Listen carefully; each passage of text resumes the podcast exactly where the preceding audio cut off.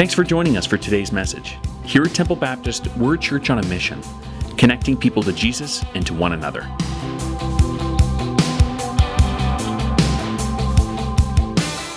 Today we're going to wrap up our series with Peter's closing words. When I first arrived at Temple nearly five years ago, we spent almost an entire year, that first year, talking about the grace of God. And if there was ever a time in human history that God's grace needs to be extended to people, it's now. But as I said, it seems to be in limited supply.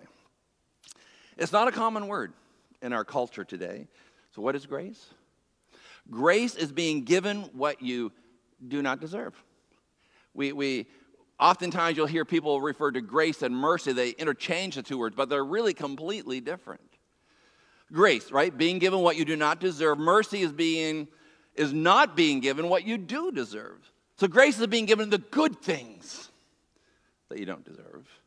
Mercy is not being given the bad things that you do deserve. So let me kind of give you a test. Okay, see if you can distinguish between the two grace and mercy. If you're watching online, you can just type in your answer mercy or grace. Or you can shout it out wherever you may be watching, your living room, your bedroom, or kitchen, wherever you may be watching this morning.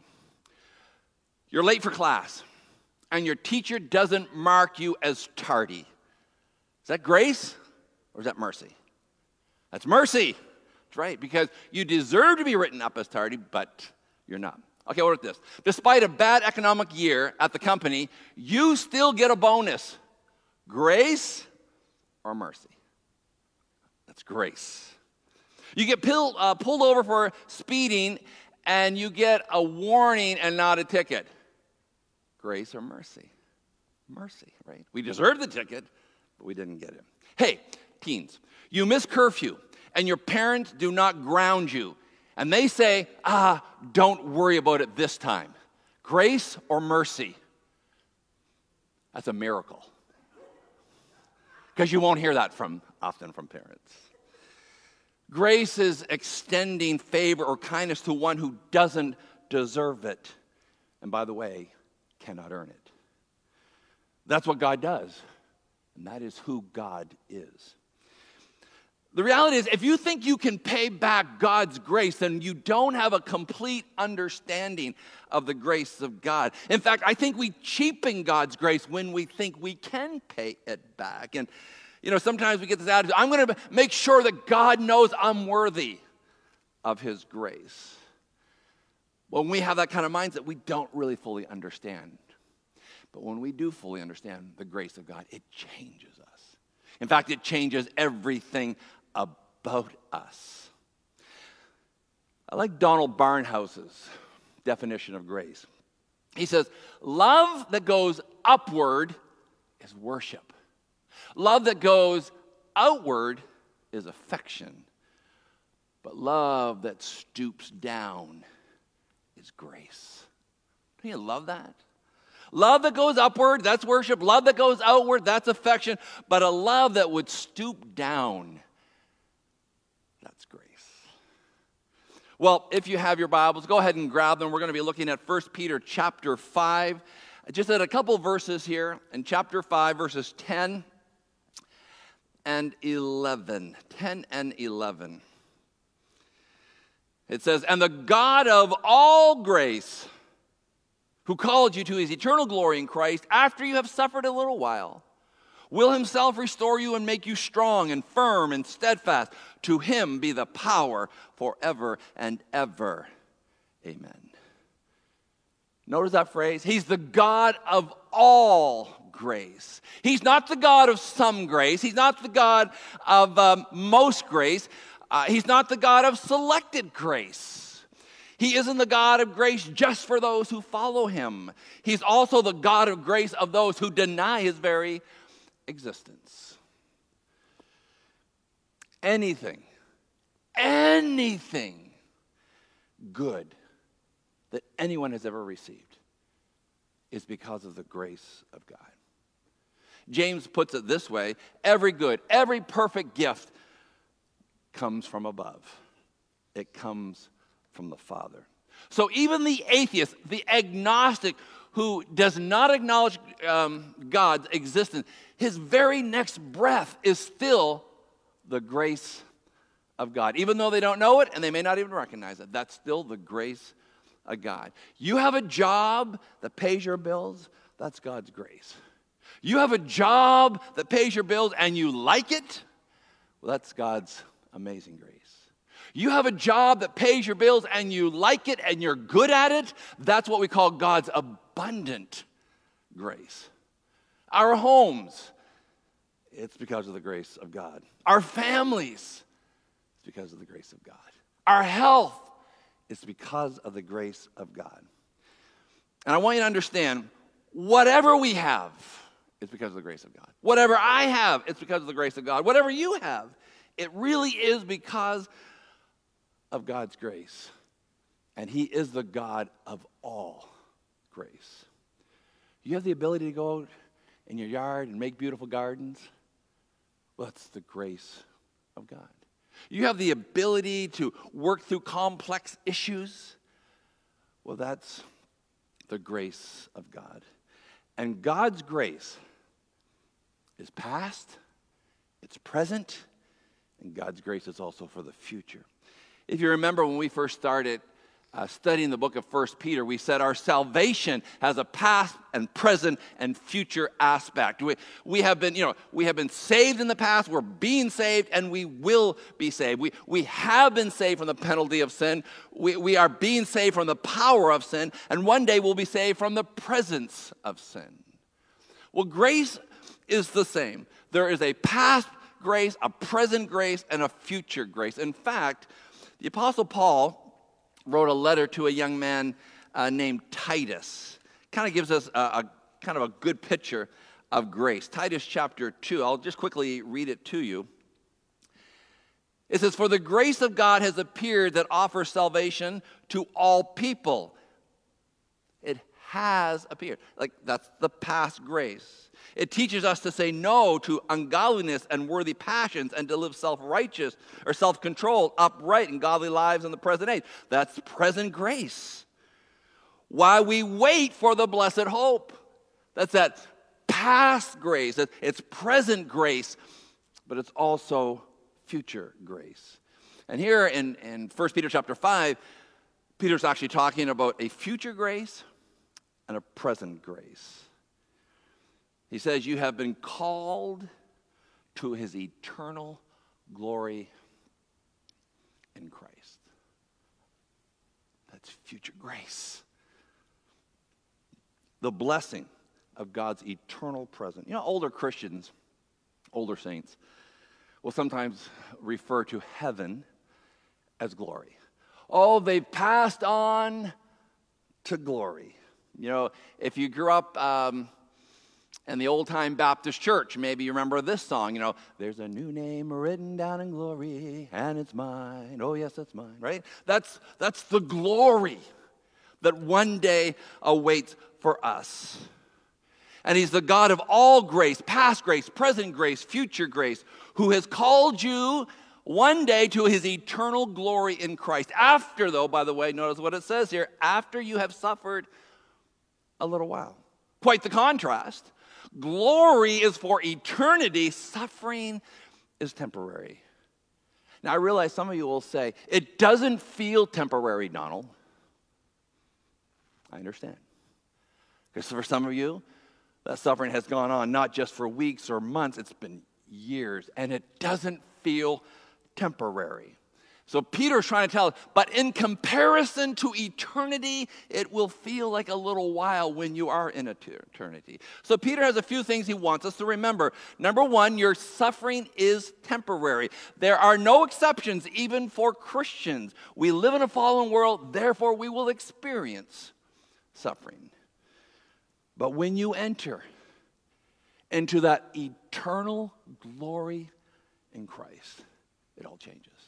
Even after just one day, after one day in the presence of His glory, a hundred years of suffering will seem like nothing. The thing is, it's not just one day that we're going to be in His presence. We're going to be in His presence for all eternity. So, in comparison, yes, our suffering is temporary.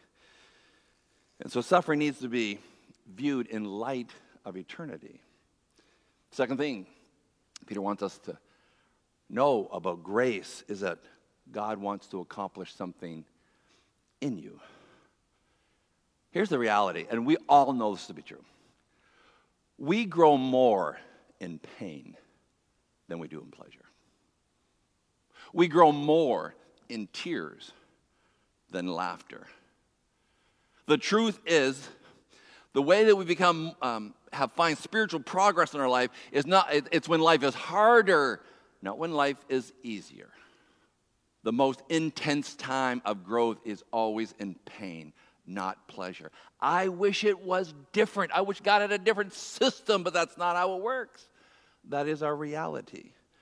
We all want to live in sunshine with no rain. But in reality, we end up with a shallow life, if that be the case. So Peter says, while you're suffering, remember, suffering is temporary. Number two, God wants to accomplish something in you. Paul, again, comments on this in another book that he wrote in Second Corinthians. I just want to read it to you really quickly. Second Corinthians chapter 4, in verse 16.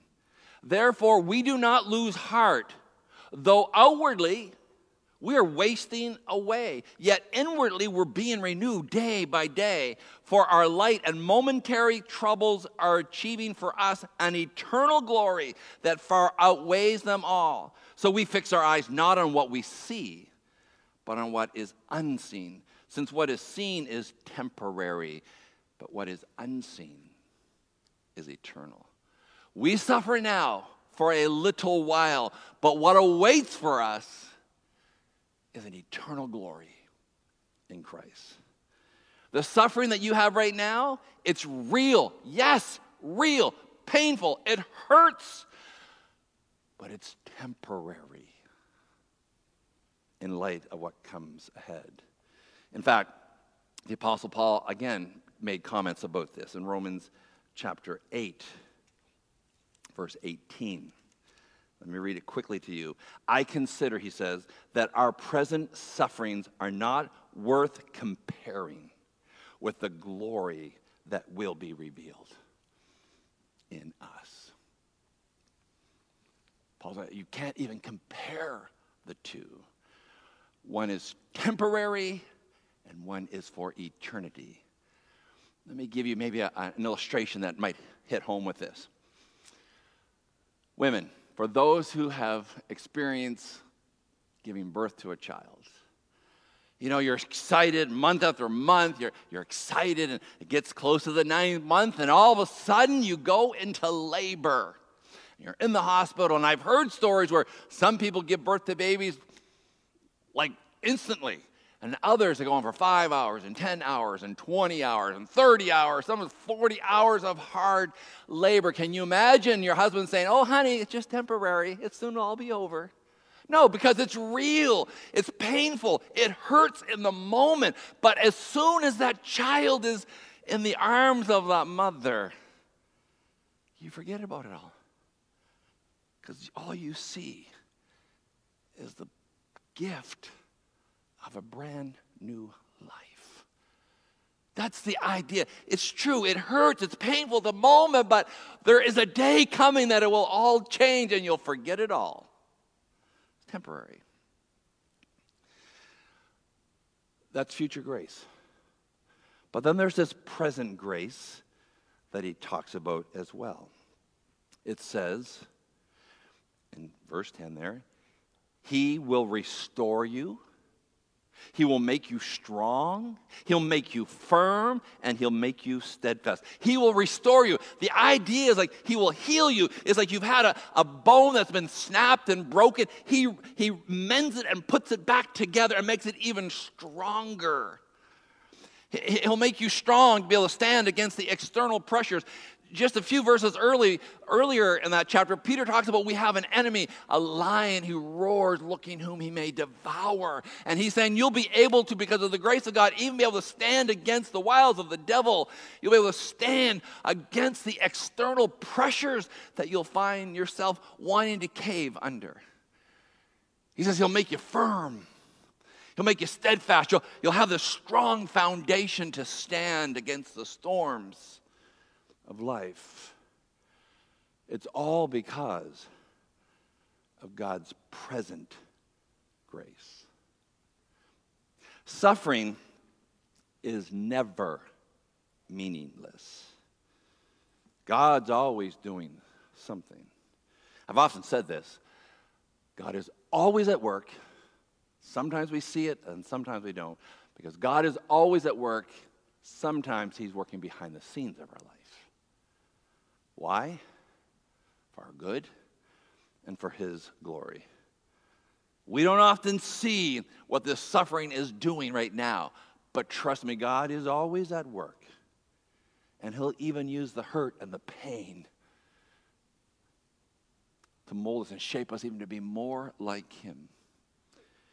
You know, maybe this morning you're suffering because you have a broken relationship with your child.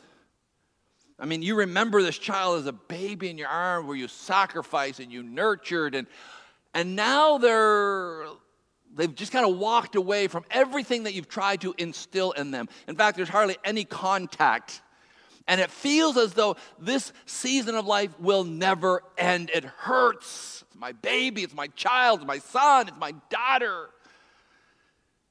Peter says, reminds us, remember, our suffering is temporary.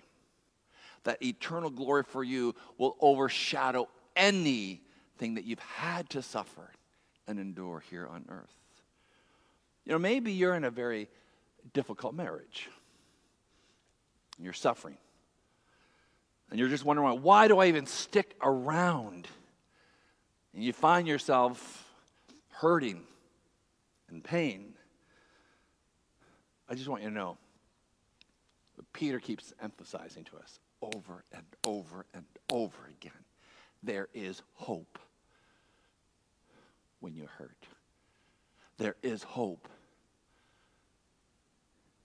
even in the pain. God is at work accomplishing something in us, and it is temporary because something awaits that will surpass anything that you've had to endure. You know, you'd say, people just don't understand the struggle, the, the pain I face every single day. You, you beg God for Him to take away your feelings and, and to be attracted to the opposite sex, but it doesn't seem to be happening. You feel so tormented inside. Peter reminds us it's only temporary because something awaits because of the grace of God that will be for all eternity. So Peter says, while you suffer, remember, suffering is temporary. God wants to accomplish something in you, and God wants to give you the grace to endure. I actually think verse 10 and verse 11 could be our prayer.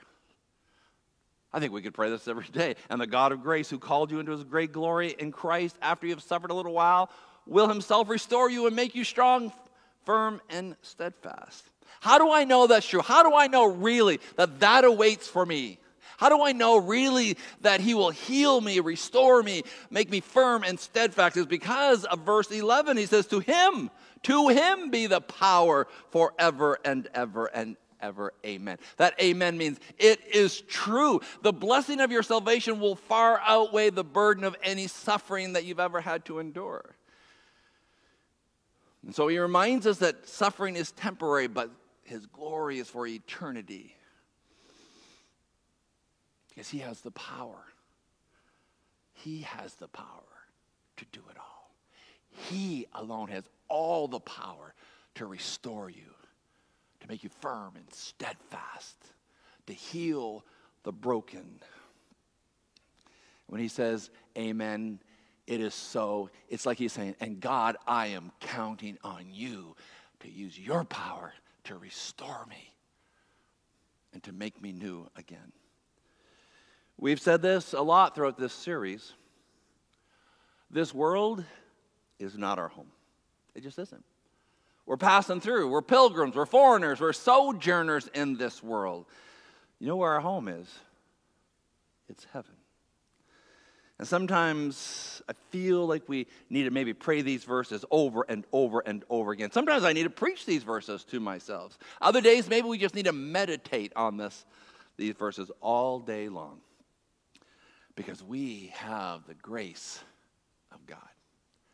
The old captain of a slave ship, John Newton, wrote these words. You'll recognize them.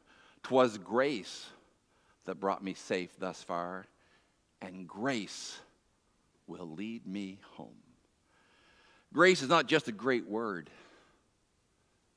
it really is our only hope. I like what Jerry Bridges said about grace. My worst days, like you think about that, your worst days. Just think of a moment. What was my worst day? He says, My worst days are never so bad that you are beyond the grace of God. Don't you love that? Your worst day is never beyond the grace of God. God always seems to go just a little bit farther. And your best days, by the way, and your best days are never so good that you are beyond the need of God's grace. Your worst days, His grace goes beyond. Your best days are still not good enough. That's why His grace is needed. So, as you maybe find yourself this morning struggling, suffering, in pain, hurt, it isn't over. Because the God of all grace, imagine, all grace, has called you to his eternal glory in Christ. Can he restore? Yes. Can he make you strong? Yes. Can he make you firm? Yes. Can he make you steadfast? Yes. Why? Because he has all the power forever and ever. We cannot live our lives based on our feelings. We have to live our lives based on the truth. And the truth is, our suffering is temporary, but the glory that awaits is eternal. So when all is said and done, we win. There are better days ahead. And it is all because of God's amazing grace.